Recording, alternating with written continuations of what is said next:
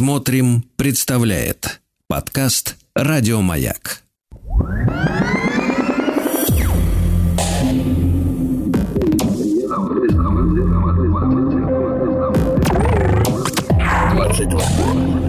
Объект. Объект 22.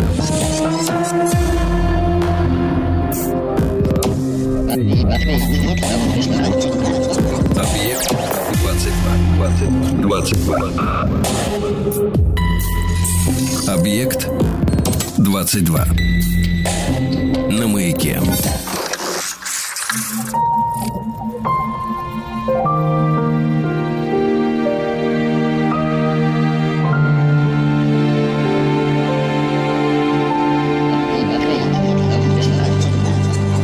Объектив 22.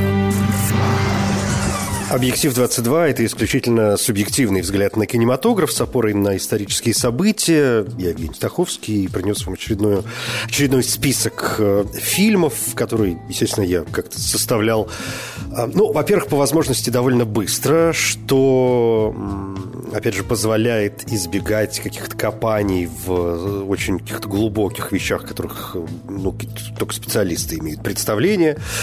И, может быть, они не столь интересны периодически бывают. А, Мне кажется, что вот то, что возникает сразу в этом смысле более, более важно, тем более, что я периодически позволяю себе куда-то уходить порой даже в крайности.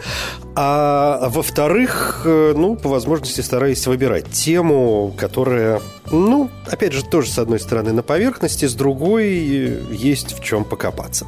На календаре у меня 14 ноября, и э, сегодня вот к какому событию я решил обратиться. В 1900 году французский Сенат одобряет разрешение женщинам работать в адвокатуре.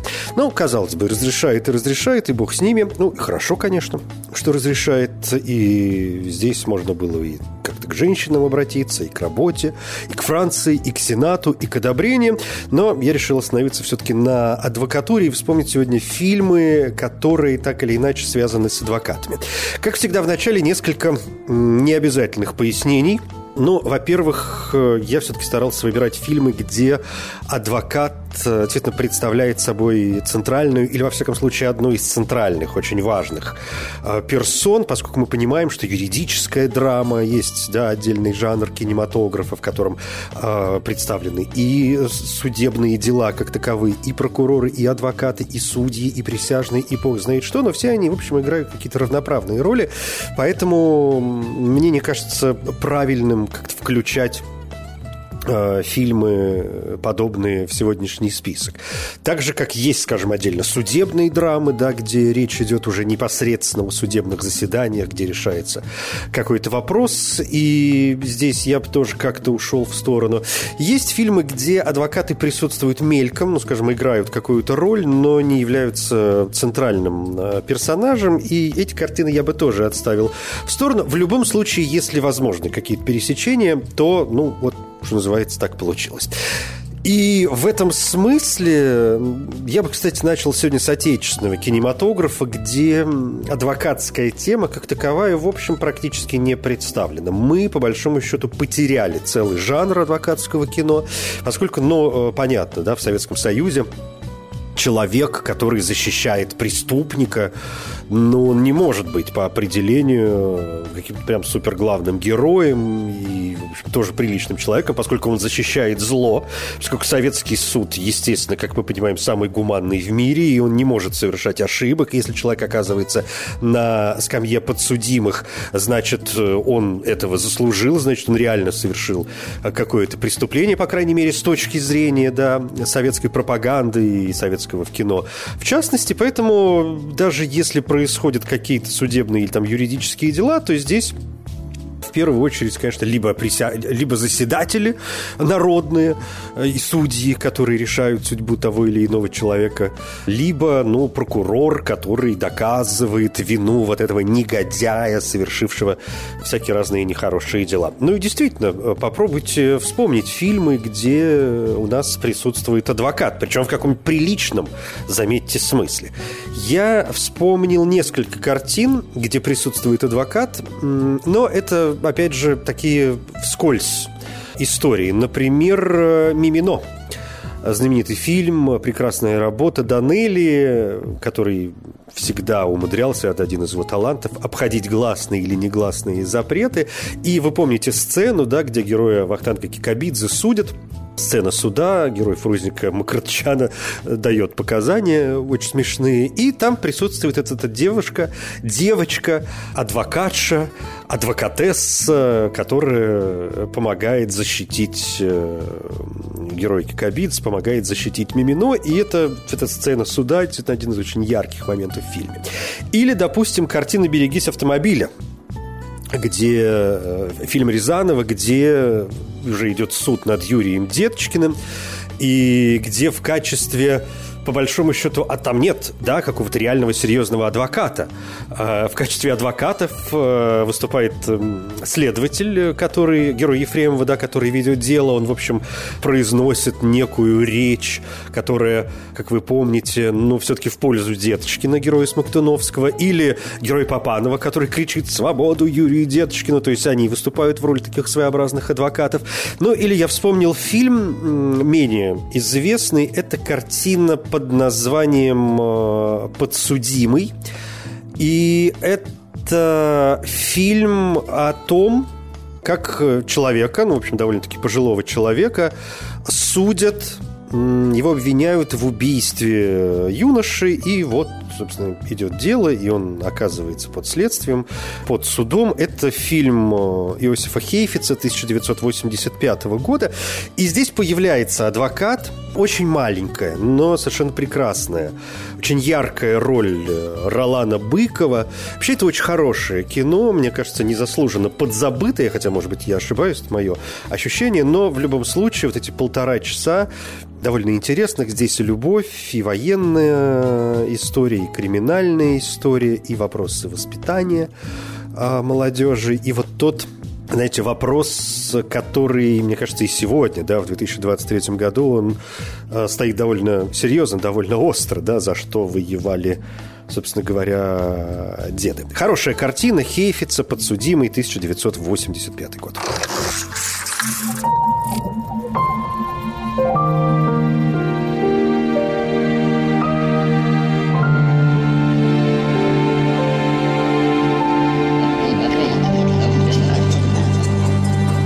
Объектив 22. Теперь, пожалуй, к э, попсовым картинам мы доберемся сегодня и до классики, хотя, в принципе, вообще юридические драмы и работы довольно поздние уже изобретения кинематографа относительно каких-то других э, жанров. Но давайте вспомним картины э, относительно недавние, и, мне кажется, всем хорошо известные, фильмы, которые действительно, э, мне кажется, и сегодня интересны. И коль уж мы говорим об адвокатах, понятно, что первым делом вспоминаются фильмы, в названии которых есть слово «адвокат». И я не знаю, как вам, но давайте произнесем эти два слова вместе. Это, конечно, «адвокат дьявола.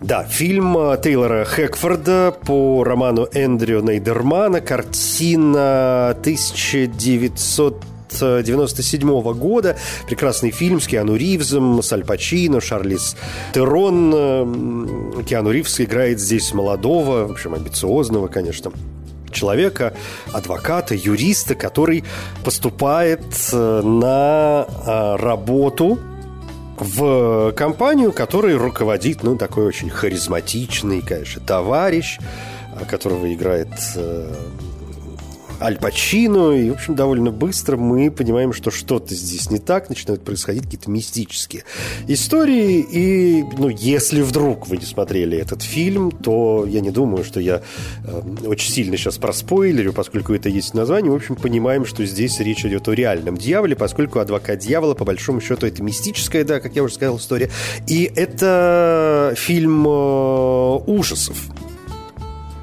«Адвокат дьявола», собственно, получил в свое время премию «Сатурн» как э, лучший фильм ужасов. Здесь, помимо того, что действительно интересная картина и очень хорошие актерские работы, интересно то, что в фильме довольно много разных отсылок. Здесь и «Потерянный рай» э, Джона Мильтона, здесь и «Ад», конечно, Данте Алигьери, божественная комедия. И здесь, конечно, легенда о Фаусте.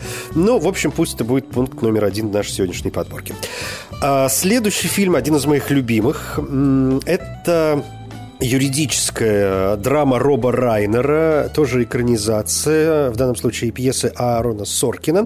Фильм под названием «Несколько хороших э, парней». Я очень люблю эту картину, э, смотрел ее, не знаю, миллион раз. Здесь о, довольно... Я очень спокойно отношусь, честно говоря, к Тому Крузу, но вот здесь он хорош.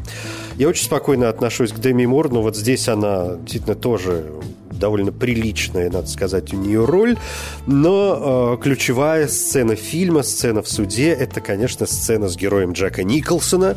Совершенно выдающиеся несколько э, минут, где произносит знаменитую свою фразу. Я часто ее вспоминаю. «Правда тебе не по зубам, сынок». И речь здесь идет о группе адвокатов, которые должны выступать как э, защитники двух солдат морской пехоты на военной морской базе Гуантанамо. И их обвиняют в том, что они убили своего сослуживца, но они утверждают, что они выполнили приказ командира. Командиром, собственно, да, самым главным руководителем, как называется, начальником этой базы, а, собственно, является герой Джека Николсона. И вроде как им было приказано наказать товарища за там некоторые а, моменты. И вот они выполнили этот приказ, поэтому в чем же, собственно говоря, мы э, виноваты. И э, защита пытается раскрыть правду, ведет расследование, но, конечно, разные люди э, ставят им различные препоны, поэтому все это оказывается Э, не так-то уж просто. Фильм, который был номинирован на несколько премий «Золотой глобус», на несколько премий э, «Оскар». По версии Американского института кино несколько хороших парней занимают э, свое место в списке 100 киноцитат, правда, тебе не по зубам, я уже вспомнил, и э, пятое место в списке 10 лучших судебных драм. Совершенно выдающиеся, еще раз скажу, на мой взгляд, Э, работа. На «Оскаре» были номинации за лучший фильм, лучшая мужская роль второго плана, собственно, Джеку Николсону, лучший звук и лучший монтаж. Следующий пункт – это еще один из моих э, любимых фильмов, ну, по крайней мере, своего времени. Он произвел мне довольно серьезное впечатление, может быть, даже некоторый шок я испытал, когда его посмотрел тогда впервые в довольно юном возрасте, поскольку это картина 1996 года, фильм Грегори Хоблита «Первобытный страх». А одна из самых популярных работ своего времени и, в общем, не теряющая в некотором смысле актуальности и сегодня. Здесь Ричард Гир и очень молодой Эдвард Нортон, чуть ли не первая его большая роль ну, не буду врать, во всяком случае, одна из первых. И здесь речь идет о молодом парне, его играет Эдвард Нортон, которого обвиняют в убийстве архиепископа. Ну, то есть он был, этот парень, он был там церковным служкой, если говорить очень просто. И вот вроде как э, его обвиняют в убийстве архиепископа, и его берется защищать известный адвокат, которого играет Ричард Гир, и он э, уверен практически в невиновности своего клиента и должен спасти его от неминуемой, конечно, смертной э, казни. Эдвард Нортон был номинирован на «Оскар» как лучший актер э, второго плана. Ну и коль уж я произнес слово «клиент», то как не вспомнить фильм под названием «Клиент». Фильм Джоэла Шумахера, еще одна работа из 90-х, это 1994 год, и еще одна экранизация в сегодняшнем списке, знаменитый одноименный роман Джона Гришема, а, очень популярная книга. Знаете, я помню, Многие из вас, я не сомневаюсь, тоже помнят в 90-х, когда стала появляться такая небольшая, серьезная зарубежная литература. А вот литература именно популярная, стали, стало очень много издаваться детективов, а, вообще криминальных историй, э, триллеров, эротической э, литературы, ну и так далее, и так далее. И Джон Гришем э, был одним из тех писателей, который был очень популярен и в 90-х годах. Я помню, что я сам прочитал эту книгу как раз в то время, когда она появилась. И вот вышел фильм, который я посмотрел, помню, с большим удовольствием, тоже смотрел его несколько раз, поскольку он мне очень понравился. И здесь э, речь идет о двух ребятах, совершенно молодых парнях, ну, то есть они вообще дети еще. Один такой полуподросток, второй точно дитя, которые становятся свидетелями сцены самоубийства адвоката мафии, и тот вроде как даже что-то успевает э, кому-то как-то рассказать. В итоге, конечно, мафия объявляет за мальчишками охоту, Тут же, конечно, ими начинает очень серьезно интересоваться полиция. А, ребята, конечно, опасаются и за свою жизнь, с младшим там вообще беда. В итоге здесь на сцене появляется адвокат э, в исполнении Сьюзен Сарандон, которая соглашается защищать его за символическую плату, за буквально символический доллар. С другой стороны, выступает такой преподобный генеральный прокурор, прекрасная роль Томми Ли Джонса, и вот мы начинаем наблюдать за этим противостоянием да, прокурора и э, адвоката. Я в самом начале сказал, что в принципе судебные истории я пытаюсь такие, знаете, где без ярких адвокатских или там прокурорских ролей я стараюсь отставлять в сторону, но вот здесь адвокат в исполнении Сьюзан Сарандон действительно выступает как практически главный персонаж, и подтверждением тому номинация Сьюзан Сарандон на премию «Оскар» как раз за лучшую женскую роль. Еще одна картина, которая тоже, в общем, конечно, вызывает местами дрожь в коленках, это фильм «Филадельфия». Еще одна юридическая драма. Джонатан Демми, совершенно прекрасный режиссер, который снял не очень много, ну, как относительно, может быть, немного, но у него есть несколько выдающихся работ.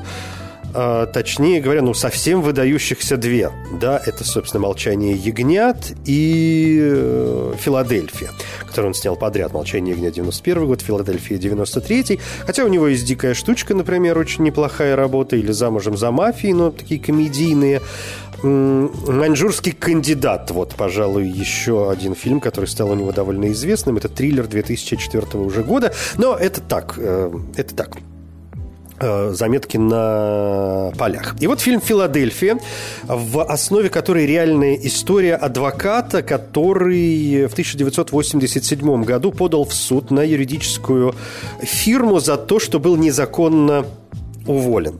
Здесь в главных ролях Том Хэнкс и Дензел Вашингтон, две выдающиеся роли.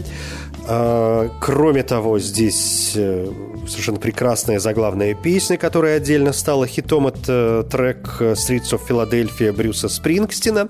Фильм, в котором множество вообще важных и, я бы сказал, вязких э, моментов, о которых я вот говорить не могу, ну, в том числе и потому, что не хочется раскрывать все подробности здесь и темы заболеваний, которые были очень актуальны в 90-е годы, и темы эротические, которые, ну, скажем, в приличных э, странах так или иначе а, по возможности решены, а в странах не слишком развитых морально конечно, в общем, остаются довольно-таки спорными, но тем не менее. А, если вы смотрели фильм, понимаете, о чем я говорю. Если нет, ну, опять же, надеюсь, испытаете э, наслаждение. Два Оскара. Том Хэнкс э, получил как лучший актер, Брюс Спрингстин за лучшую оригинальную песню. И здесь же два золотых глобуса тоже э, Брюсу Спрингстину и Тому Хэнксу.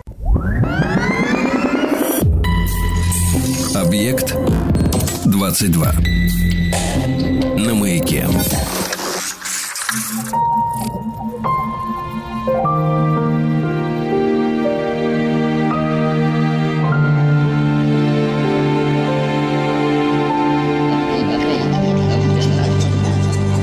Объектив 22.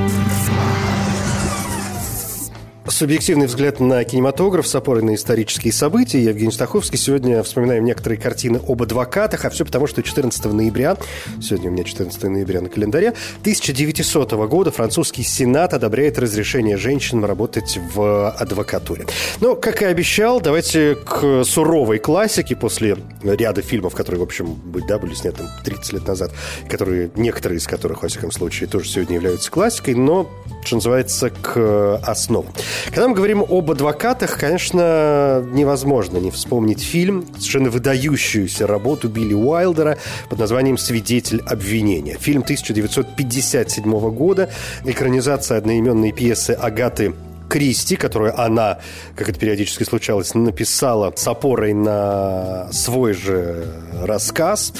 И была сначала телевизионная постановка BBC, которая состоялась в 1949 году. Ну вот потом э, Билли Уайлдер снял совершенно роскошную картину с Тайроном Пауэром, Марлен Дитрих, Чарльз Лоутон здесь, ну, совершенно э, выдающийся.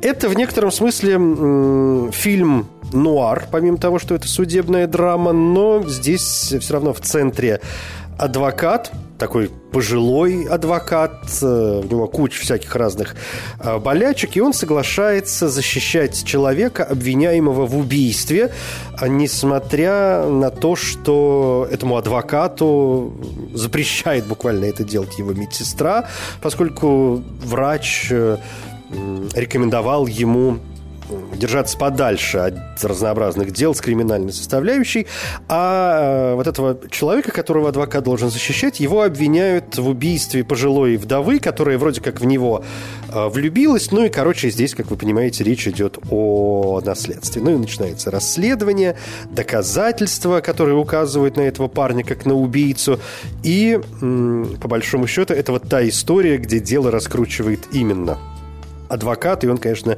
центральная фигура.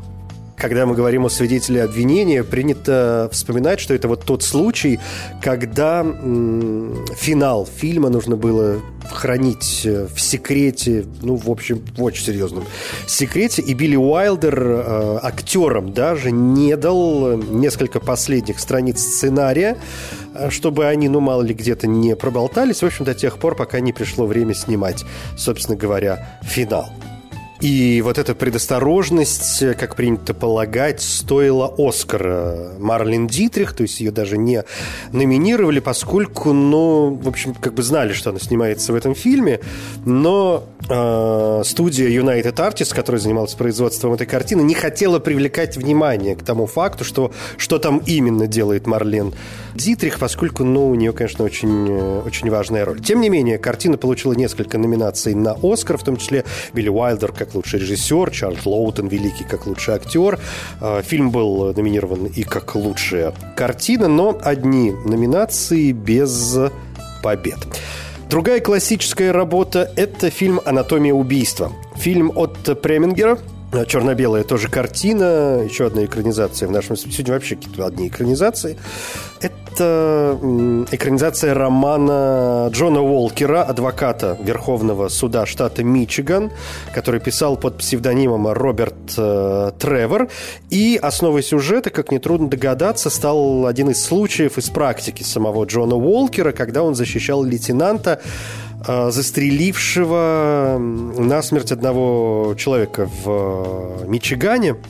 То есть происходит такое хладнокровное убийство, и этого человека, понятно, что его нужно защищать в суде, ему нужен э, адвокат, и адвокаты начинают заниматься этим делом. Совершенно роскошная постановка от Премингера – несколько номинаций на «Золотой глобус», на «Оскар», на премию Британской киноакадемии. И фильм участвовал в э, конкурсе на Венецианском кинофестивале в 1959 году. «Убить пересмешника». Ну как же без э, этой картины? Фильм по роману американской писательницы Харпер Ли – книга, за которую она получила Пулитцеровскую премию, и фильм, который был поставлен в 1962 году, картина Роберта Маллигана с Грегори Пеком и Мэри Бэдом в главных ролях, 8 номинаций на премию «Оскар». Но «Убить пересмешника» – тот случай, когда сюжет кажется всем известен, роскошная совершенно книга, прекрасная кино, постановка в фильме рассказ, ну и в книге рассказывается история адвоката, Атикус Финч его зовут, э, и Он воспитывает двоих детей, и его назначают э, адвокатом темнокожего человека, обвиненного в изнасиловании девушки. И убить пересмешника, конечно, здесь э, не только темы правосудия, здесь и расовые проблемы, в первую очередь, конечно, на юге Соединенных Штатов Америки. И, конечно, здесь еще и тема взросления, как дети начинают, как у детей, начинают формироваться разнообразные понятия, необходимые, конечно, во взрослой жизни. Грегори Пек получил премию «Оскар» за лучшую мужскую роль была премия «Оскар» и за лучший адаптированный сценарий. «Пожнешь бурю» – еще одна классическая работа. 1960 год. Фильм, основанный на одноименной пьесе 1955 года, написанный Джеромом Лоуренсом, Робертом Эдвином Ли. Стэнли Крамер, великий, поставил картину «Пожнешь бурю» э, Спенсер Трейси. Здесь играет адвоката, а речь в картине идет о знаменитом обезьяньем процессе. В 1925 году, это реальная история, да, случился вот тот самый обезьяний процесс, когда в штате Теннесси учителя обвинили в нарушении закона штата, запрещающего преподавание дарвинизма, ну то есть теории эволюции Дарвина, в государственных школах. И этот обезьяний процесс имел последствия в очень разных потом странах и в очень разных штатах, конечно, собственно, Соединенных Штатов Америки. Из-за вот этой битвы между адвокатами обвинения, юристами обвинения и защитой, когда судья мешал мешал э, представлять скажем, мнение и в качестве свидетелей давать слово ученым, э, которые могли выступать в пользу теории революции. Этот судебный процесс длился 11 дней. Был, кстати, первым, который транслировался по радио. Очень знаменитая, конечно, история. И фильм э, совершенно выдающийся. Премьера его состоялась на Берлинском кинофестивале, где Фредерик Марч получил серебряного медведя.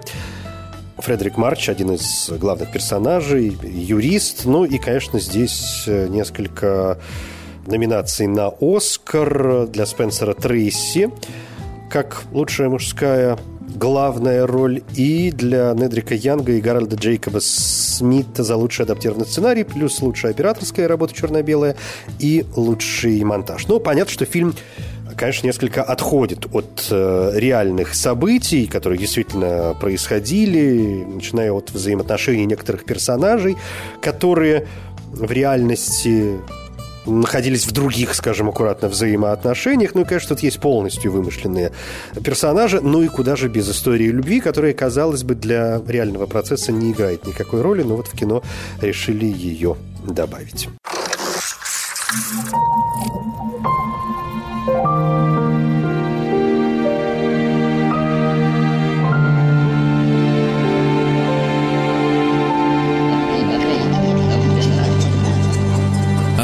Объектив 22. Вспоминаем сегодня картины об э, адвокатах. Еще несколько минут у меня есть для того, чтобы, ну, по крайней мере, вспомнить некоторые названия. И я бы, конечно, сегодня с удовольствием вспомнил картину роман «Израиль Эсквайр», юридический фильм 2017 года Дэна Гилроя с Дензелом Вашингтоном и Колином Фарреллом в главных ролях. Этот фильм рассказывает о жизни защитника гражданских прав, собственно, адвоката, которого играет Дензел Вашингтон, который вот оказывается в череде различных событий событий, которые приводят э, в том числе к его такому личному кризису. С удовольствием сегодня вспомнил бы картину под названием «Вердикт» 1982 года, фильм Сидни Люмита, номинант на пять премий «Оскар».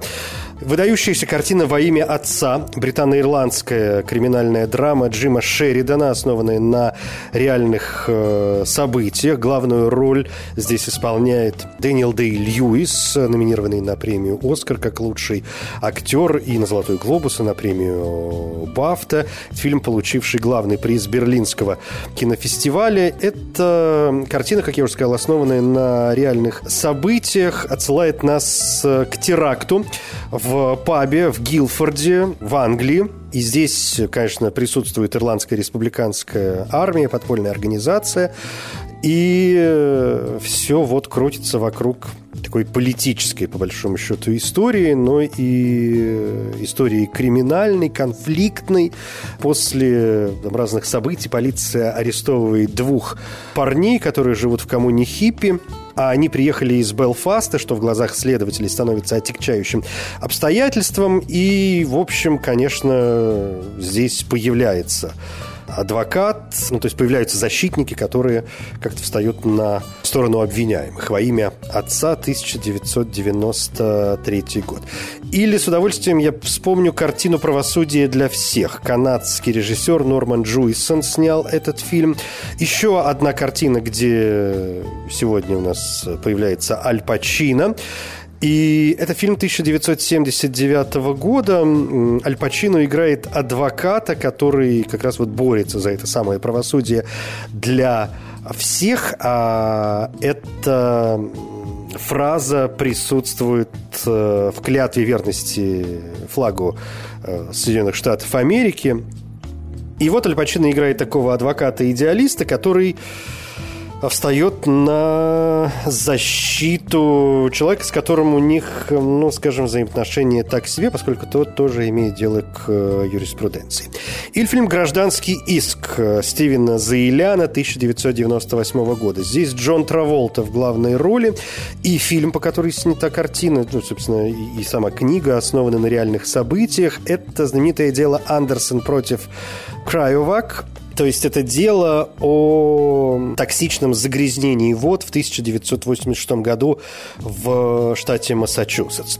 Конечно, здесь я вспомнил еще кучу фильмов. Это и фильм «Маршал» 2017 года, и «Адвокат для убийцы» 1988, а, фильм «Мавританец» э, с Джоди Фостер, «Мой кузен Винни», «Время убивать». Или вот есть же прекрасные комедии, например, где, ну, то есть истории про юристов или про адвокатов в частности, это ведь не только только что такое суровое, криминальное и ужасное, и драматическое. Есть ведь и комедии, ну как не вспомнить картину «Лжец, лжец», с э, Джимом Керри, да, где он, собственно говоря, играет адвоката, которому волею судеб, скажем аккуратно, нельзя больше обманывать. Но вот под занавес я бы вспомнил э, картины, там, скажем, не только отечественные, о которых я немножко сказал в начале, и не только фильмы американские, поскольку судебная система Америки, да, очень развита, то понятно, что они очень заточены, Голливуд очень заточен на создание всевозможных вот таких историй. Нет, эти фильмы появляются и в других э, странах. Ну, например,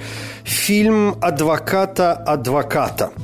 Это гонконгская комедия 1997 года. Джон Ма снял этот фильм. И здесь речь идет о китайском э, юристе, который буквально бросает вызов британской правовой системе, а, не имея на руках никаких э, доказательств, а речь идет об убийстве. Ну, в общем, довольно забавная история, искренняя, конечно, рекомендация «Адвоката-адвоката», 1997 год.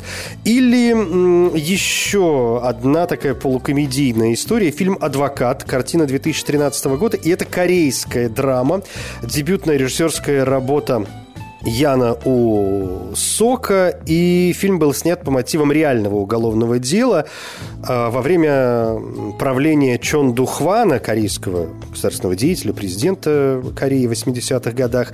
22 человека, а, среди которых и учителя, и студенты, и офисные работники были обвинены в поддержании политики, которую ведет Северная Корея. Неожиданно. И на их защиту встает э, адвокат в деле против государства, что всегда непросто. Ну, еще одна азиатская работа. Это фильм «Третье убийство» Хирокадзу Корееды. Японская картина, где на скамье подсудимых оказывается человек, которого обвиняют в убийстве, но ситуация осложняется тем, что он уже дважды был осужден за убийство, и теперь ему грозит смертная казнь, но вот на его сторону встает адвокат, который начинает раскручивать это дело. Ну, то есть мы понимаем, что все вот эти адвокатские истории, они приблизительно одинаковые, и здесь для нас главная картинка, здесь важна режиссура, здесь важны э, актерские работы.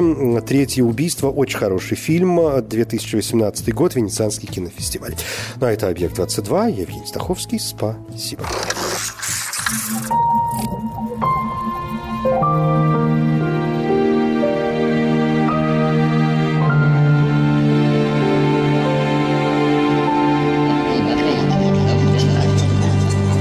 Объектив 22. Еще больше подкастов «Маяка» насмотрим.